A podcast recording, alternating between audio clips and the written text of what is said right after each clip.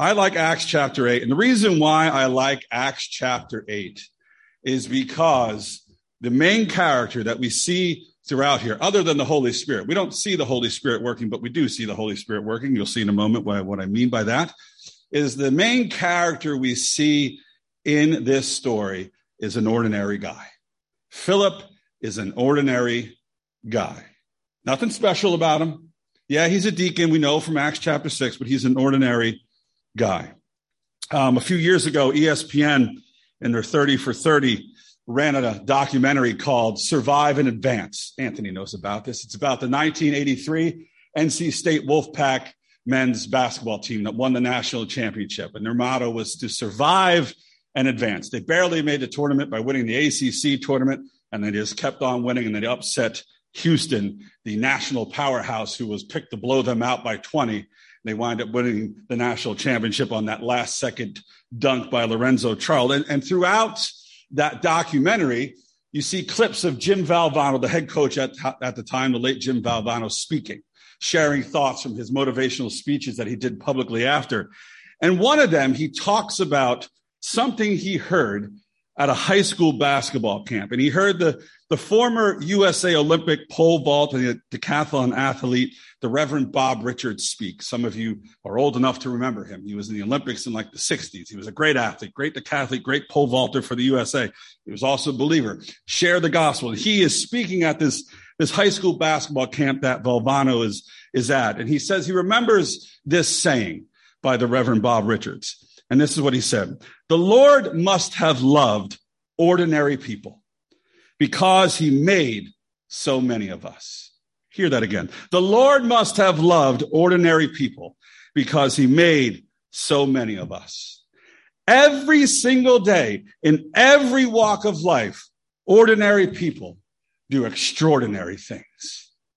Think about that for a moment. The Lord must have loved ordinary people because he made so many of us every single day in every walk of life. Ordinary people do extraordinary things.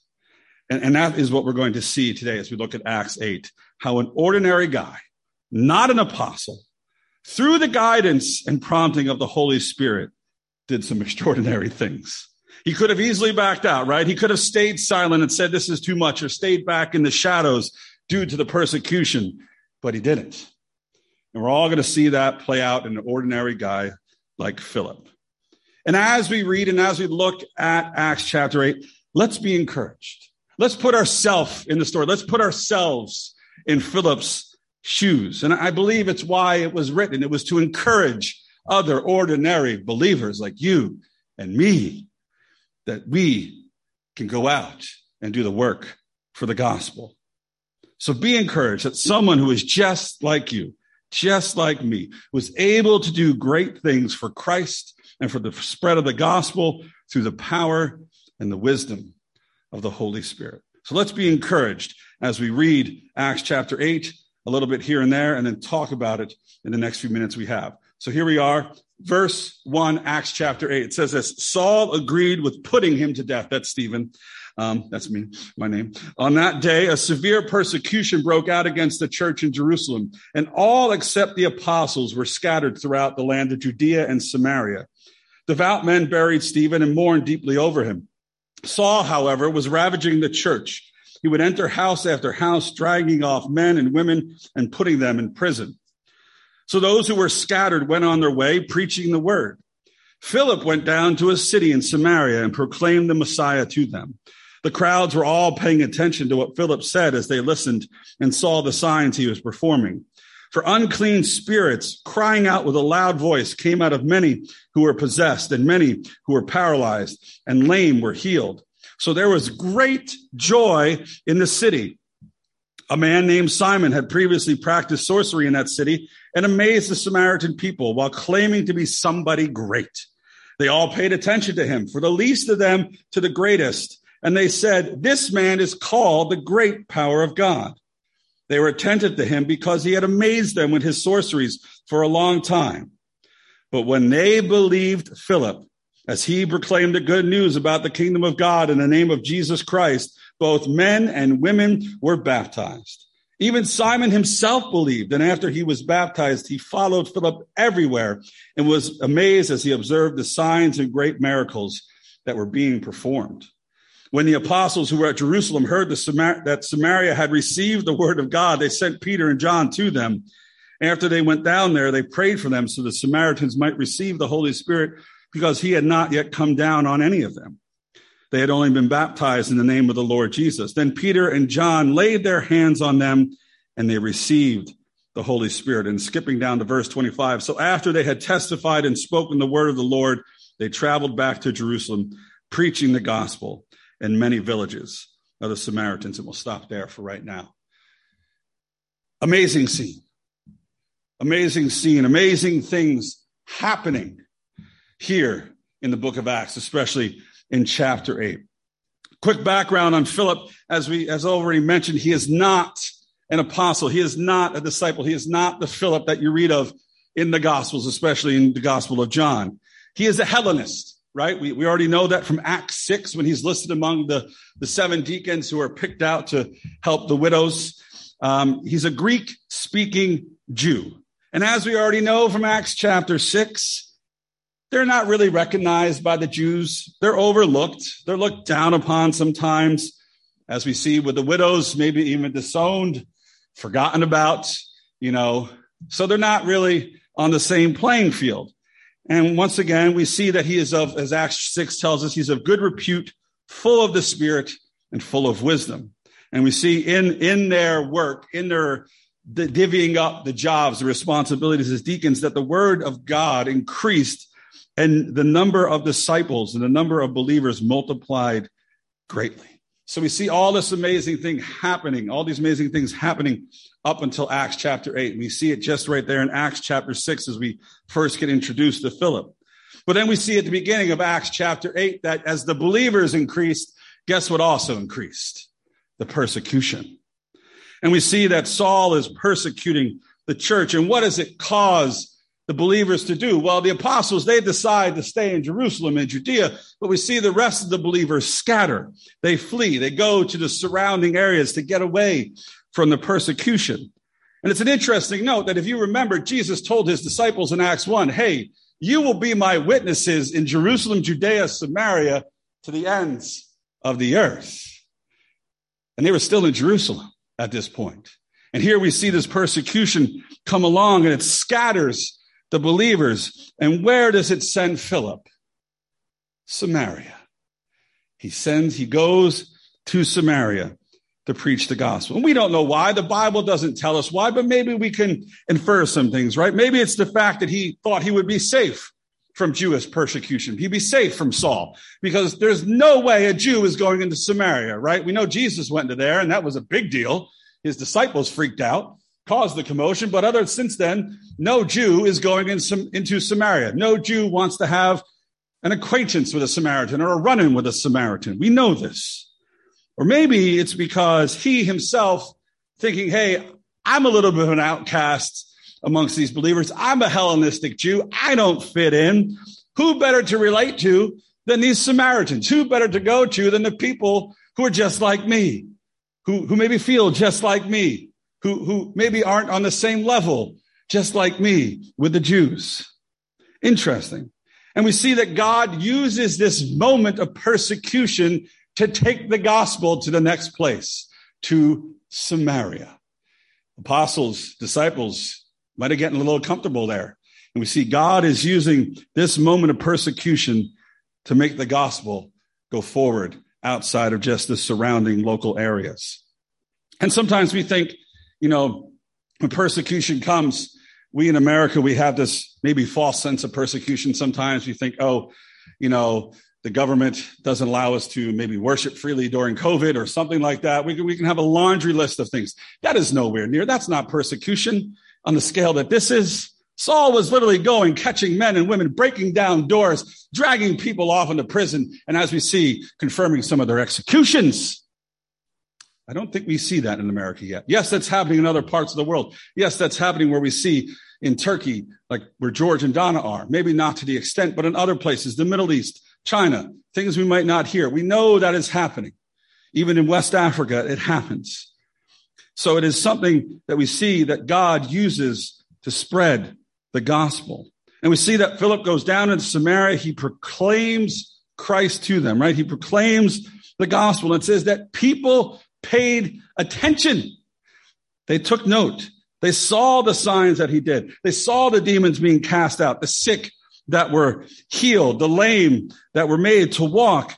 And we see that this ordinary man, not the apostle, was used by God to work in this way and to share the gospel with this power.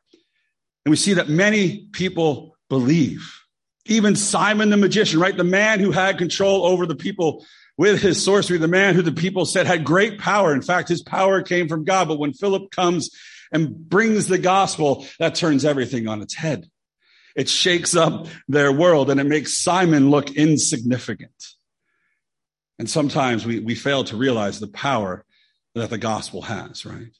Romans 1:17, Paul says, For I am not ashamed of the gospel. It is the power of God, right? It is the power of God working. And it's a beautiful thing to remember that we can see that the gospel, when it is proclaimed and lived out like Philip is doing it here, it can have a great impact.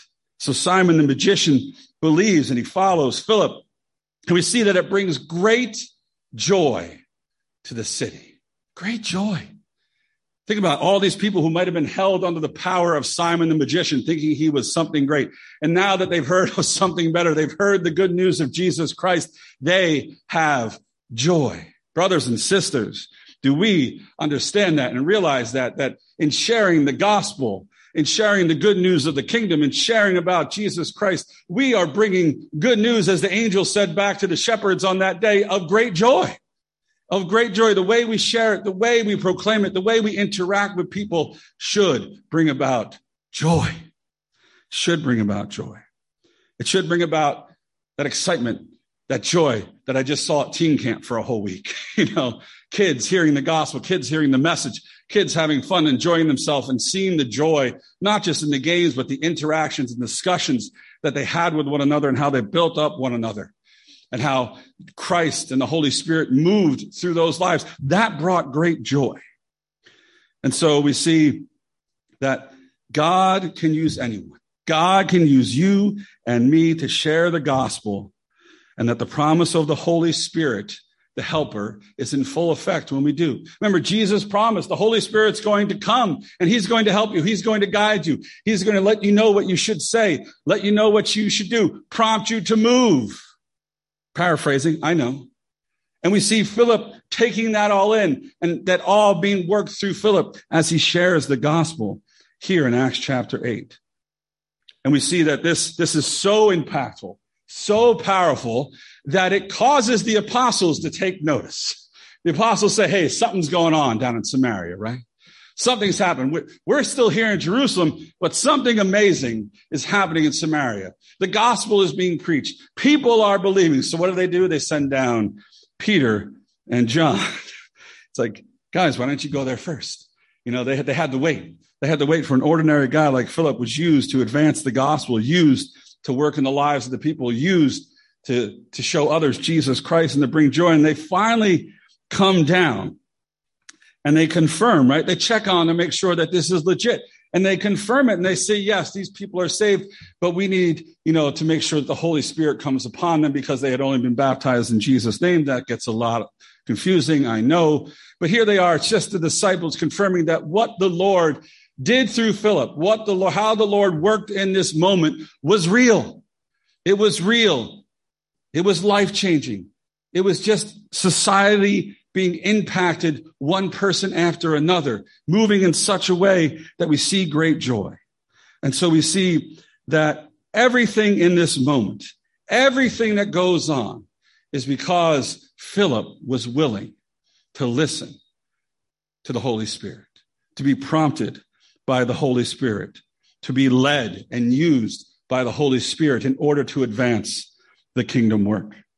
And the question we have to ask ourselves in this moment as we read this story is how often do we have opportunities?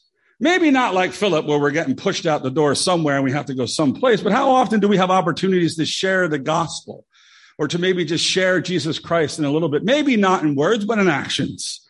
And maybe we don't because we think I don't fit in.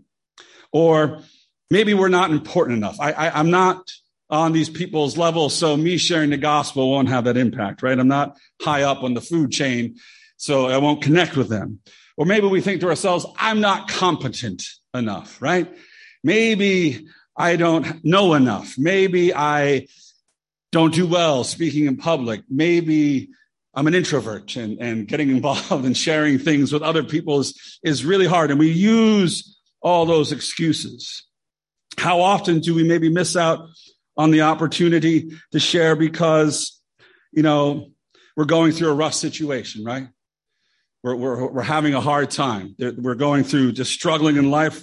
Um, things are happening to us and, and maybe we don't feel like it. And we see here that, that Philip was used in such a way through that persecution. He was used to share the gospel in Samaria. And how often have we felt maybe that little nudge or maybe that thought has crept into our head or that little small voice speaks to us and says, Hey, here's an opportunity. Here's a person to share the gospel with. Here's a person to show the love of Jesus Christ to. Here's the person to bring joy to. And maybe we dismiss it as it's not the right time or the right place. You know, all the time we pray, maybe when you travel a lot, you go on the plane, Lord, sit me next to somebody who needs to hear the gospel, who I can share the gospel with. Well, if you pray that prayer, I'm pretty sure the Lord's going to say, okay, here you go. And then we say nothing. Or we say, hi, my name is. And they say, hi, my name is. And then we put our headphones on. And two and a half hours later, three hours later, we've landed and we don't have a conversation with them. Maybe we fall asleep, they fall asleep. We, we pray for those opportunities. We say we seek those opportunities. But a lot of times when those opportunities arrive, we're like, is this right? Is this it? I don't know. Should I? We ask all those questions. And as we've seen in Acts so far, and as we will continue to see in Acts, if we who believe in the Lord Jesus Christ believe that we have the Spirit dwelling in us, know for sure that the Spirit of God, the Holy Spirit dwells in us and He is there to guide us and prompt us and lead us, why do we not listen? Why do we check Him? Why do we quench Him? Why do we say, not now, Holy Spirit? Not now is the time for me to move. Hold on. But yet we see Philip, ordinary Philip, in a tough place, in a hard spot, with people he doesn't know, maybe with people he can sympathize with, people he knows about, but he doesn't know them directly, total strangers, is willing to be led by the Holy Spirit to go into this land and share the gospel. Even with a person like Simon, lording his power, lording his presence over those same people. He is still willing to say, I'm going to go preach the gospel to these people. They need to hear it just as bad as anybody else. They need to know about Jesus Christ. They need to know who he is just as much as anybody else. So think about it. How could you be a Philip to those around you at work, school, your neighborhood, the people you interact with? How can we be used in those moments? Maybe it's not in word. Maybe it's not in, you know, giving a nice message about the gospel, but maybe it's just living it out, showing hospitality, being kind, being merciful, showing love. Someone needs help with something, being willing to assist. You know, that's one of the things that stood out as we read it in Acts chapter two, how the believers at that time were willing to share what they had with anybody in need. And that drew a lot of attention. That drew a lot of people to then come hear the message. And we see Philip sharing the gospel, doing the work, doing the miracles. We see the works, the signs accompanying the message, and people are drawn to the message of Jesus Christ and they believe. Are we willing to be used like Philip? Are we willing to allow the Lord to use us in our situations and our circumstances to share Jesus Christ? with those who need it. We see that Philip was. And it not just impacted a few people, it not just impacted a handful of people, it impacted a whole people group. The gospel went forth, just like Acts 1 6, into Samaria. Are we willing? Are we willing to be used by the Lord in that way? Two, second story, we're not going to read it. I think we know it well. Uh, verse 25 through 40 of Acts 8. The Ethiopian eunuch. right? We see uh, at the beginning right there in verse 26 that the Lord comes to Philip. Actually, it says Peter and John in verse 25, they go back. They all keep preaching the gospel throughout Samaria. So we see Philip's work, Philip's prompting, willingness to listen to the Holy Spirit causes Peter and John, after they check on what's going on, to then continue to share the gospel through Samaria. So we see that. Ordinary people can be used to doing ordinary, extraordinary things. And we see that it encourages others to do extraordinary things as well right? When we see one believer doing something, we're like, man, I'd love to get in that work. How can I help? How can I be a part of it? How can I share in the same way or share in ways that would be impactful? We, we get encouraged by those moments. And we see that happening there in verse 25 and 26. And then we see that Philip is coming off this, this great spiritual high, right? Seeing all these people getting saved in Samaria, a mountaintop moment. And the Lord then tells him, Hey, Philip, get on the desert road. Go all the way down towards Gaza. Basically, go to the, the last stop before you enter Egypt. Head down a ways, Philip. There's something else you need to do. And Philip could have said, Lord, why do you want me to leave this place? This is awesome what's happening in Samaria. I love it here. The people love me. The people are believing. The Holy Spirit's coming upon them and great things are happening. Why do you want me to go to the middle of nowhere? He doesn't say that, right? He doesn't complain. He doesn't want to stay on the mountain. He listens to the prompting. And we see that he goes. You know, and it's kind of following the same thought of Jesus when Peter and John and the disciples come looking for him at the beginning of Mark in verse in Mark 1 verses 35 through 39 where where it says Jesus went out to pray and the disciples were looking for him and they said, "Lord, we were looking for you. Where were you?" And Jesus says, "Hey, I have to go preach and proclaim the good news to other towns as well. I can't just get hung up here. I came to make known the gospel, came to share the kingdom of God. I can't just be in one place. And we see Philip in his prompting realizes this, connects with that, and goes down to where the Lord sends him. And at the same time, he's he's heading down and traveling in that direction. An Ethiopian eunuch happens to be on the road. He's a treasurer. He is the treasurer in the queen's court. He is at the top. He's one of the top officials, right, of Candace's court. So he has a high ranking position, yet he's a eunuch. You know what that means. I don't have to go into biology for you. So basically, he is not a wanted person. Yes, he's good to serve in the court of Queen Candace because he's a eunuch. But basically, after that, really life and society would say he's not really a wanted person. He's not, he's not good, especially in a male dominated society. But he is heading home from Jerusalem after worshiping there. And he's reading the prophet Isaiah, as we see. And, and obviously, it's it, it, must have been a smooth chariot ride because I don't know how you're reading a scroll when you're being carried on a chariot on a desert road. Um, you know, I, it, it's hard for us to read our phones. when We're sitting in the passenger seats driving through New Jersey roads. Anyway, so he's reading Isaiah, and we see that the Spirit prompts Philip to go over there. Hey, Philip, go over to that chariot. And once again, Philip doesn't question or hesitate, right? How do we know this? He, he runs over there, right? He does his best Forrest Gump, pulls up the road and starts running to catch up with the Ethiopian eunuch. And as he's approaching, he, he's, he's hearing and, and listening to what the eunuch is, is reading. And he's reading Isaiah. And Philip just says, Hey, man, I, I hear you're reading Isaiah there. Do you, do you know what you're reading? Do you understand what you're reading, right? You, are, you, are, you, are you understanding this? It's, it's heavy stuff. Even today, we read Isaiah and we're like, that's heavy stuff. And he's saying, hey, uh, do you understand what you're reading? And the eunuch replies, yes, I, I need some help. I, I, I, love this, but I, need some help.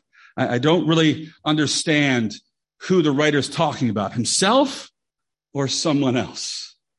Another prompting. And Philip says, let me tell you who he's talking about and the Ethiopian eunuch invites him up in the chariot. And we see that Philip shares that it's all about Jesus. The passage that he was reading from was from Isaiah 53. We've, we've heard it a thousand times, right? Philip shares that it is about Jesus and he shares the gospel with the man in that moment in the chariot. He wanted to make sure that this man got the full glimpse of who Jesus was. He desired that this man knew who Christ was through the reading of the scriptures, just like Paul says in 1 Corinthians 2, right? I desire to know nothing among you except Jesus Christ and him crucified, because truly that is the demonstration of the spirit and the power of God working in you, just to paraphrase those verses. And we see that the eunuch believes, right? He says, this is amazing stuff.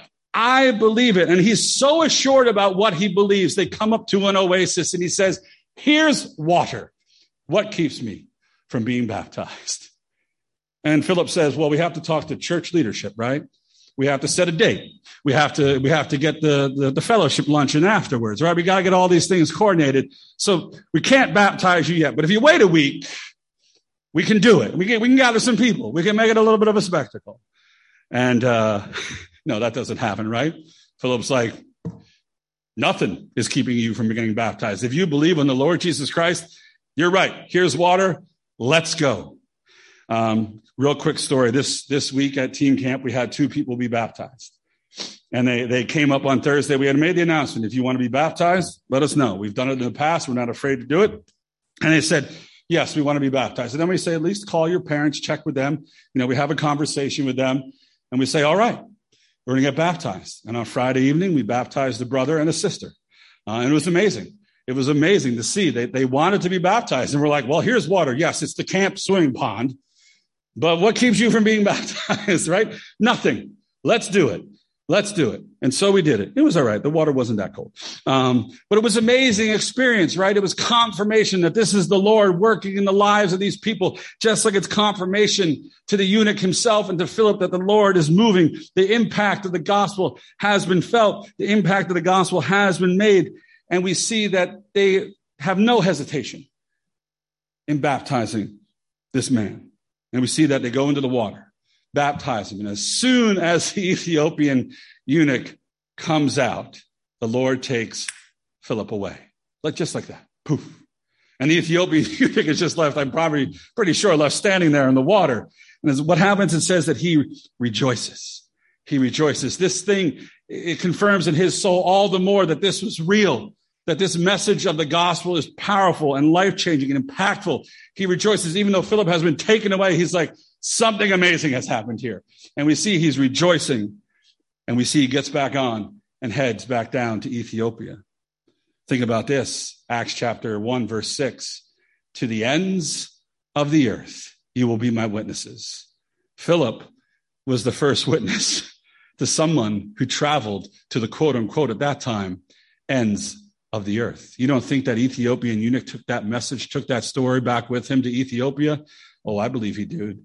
In fact, if you look at history, that part of Africa is one of the first biggest areas that has a basically Christian evangel- evangelical explosion in the, in the early first century or the early, you know, what we know as AD time period.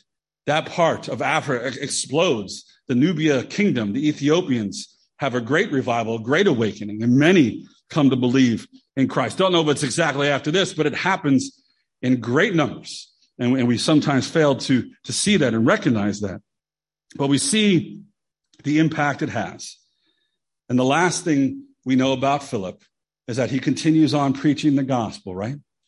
And then we don't hear about it until Acts 21, verse 6, when it says, Paul stops at his house in Caesarea Philippi. Philip kept going all the way to Caesarea Philippi to share the gospel. And Paul calls him, I stayed at the home of Philip, the evangelist. I stayed at his house. I stayed at the man who is known for sharing the gospel. So little ordinary Philip was used in such a mighty way that by the time Paul gets to his house on his way to Rome, Philip is known as someone who has shared the gospel extensively, has shared the kingdom and lived out the kingdom in a very crazy, in a very worldly Roman Empire, especially the, the city of Caesarea Philippi, which was supposed to be the little Rome of its time. So think about that. Here is this man, ordinary Philip, living out the gospel, sharing the gospel in a, in a crazy and wild world.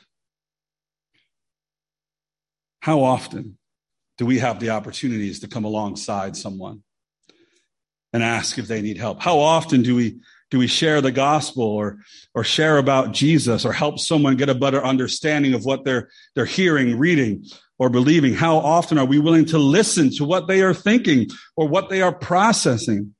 Are we then willing also then to take the time and share things with them or take the time to help them or take the time to listen?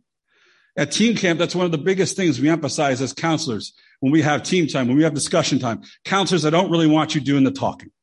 I want the kids doing the talking. I want them to share. I want them to vocalize and I want you to be there to help them process. And you know, it's a beautiful thing when that actually happens. And we saw it two weeks ago during teen camp, how all these kids were willing to share and the, the counselors were right there. The staff was right there to listen, to help, to guide, to lead. And it brought about beautiful moments. It brought about team times that are only supposed to last 45 minutes, hour and a half two hours. I kid you not. I'm sitting there when free time's supposed to start in the evening. I'm like, where is everybody? And they're like, they're still in team time. I'm like, okay, okay. And they tell me they were talking, we were discussing, and we were going, and it was amazing. And the Lord was moving, and the Lord was working, all because they were willing to listen, to help, to share in those moments. And you see the fruit, you see the Spirit move in all the hearts and all the minds and all the lives. So, as we kind of wrap up this chapter and this message, what else can we learn overall? What have we learned overall? What can we take with us? I think it's this it's that, as we said at the beginning, God loves to use ordinary people to do extraordinary things, especially in regards to the gospel, especially in regards to his kingdom and to the person and the work of Jesus Christ that the Holy Spirit is truly the helper and guide that Jesus promised. None of this would have been possible without the Holy Spirit. We need the Holy Spirit to help us. Jesus says, I have to go so the Holy Spirit can come and be that helper for you, be that guide for you, be that prompter for you. And Philip was willing to listen to that. The Holy Spirit truly is the helper that God, that Jesus promised us back in the Gospels. And we see that good things happen. We see the gospel goes forward, the kingdom gets expanded, and, uh, and that good things are accomplished when we listen and follow the Holy Spirit's leading.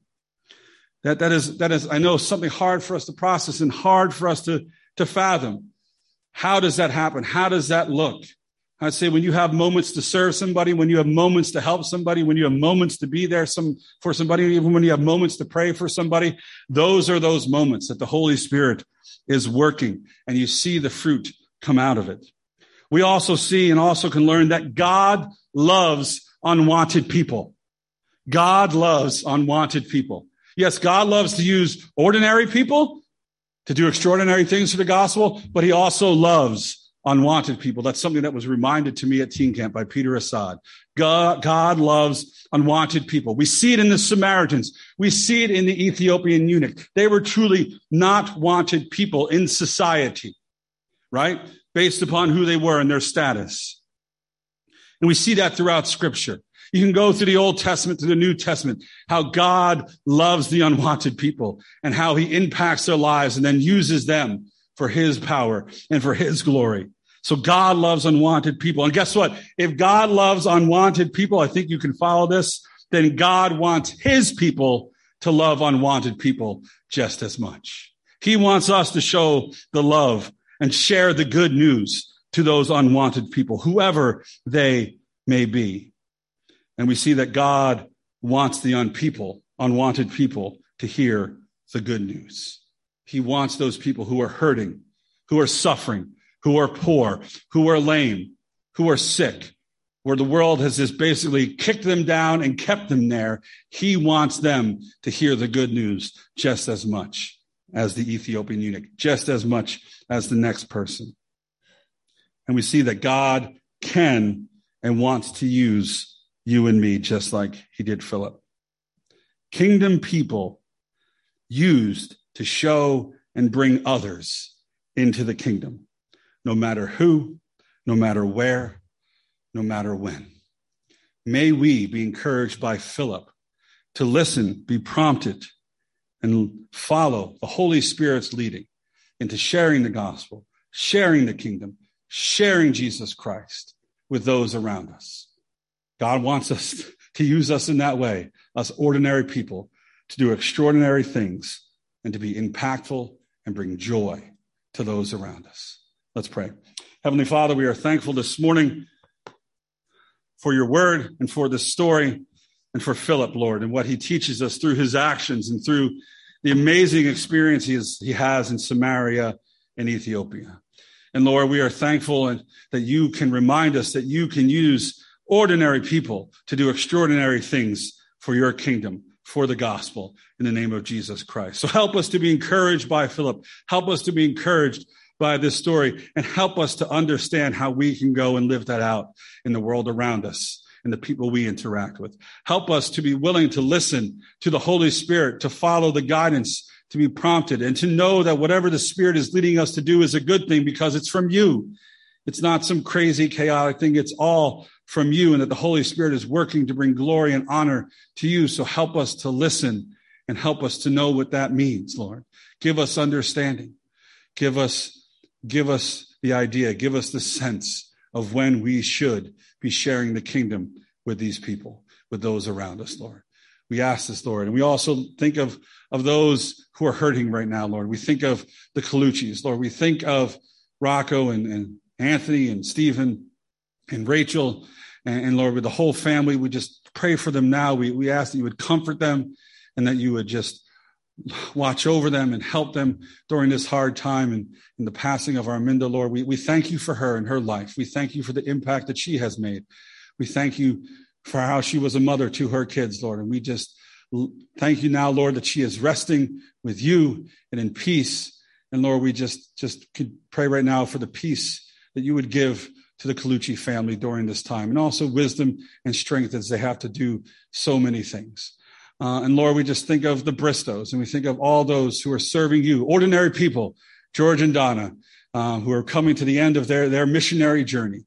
And we pray that you would just be with them and give them wisdom and encouragement as they pass on the work to those around them. And Lord, help us to be encouraged by them and the work that they've done and how you use them in Turkey, Lord, uh, so that we may go and, and be the same lights and be the same gospel bringers to the world around us. We thank you and we lift up all these things and pray them in your name. Amen.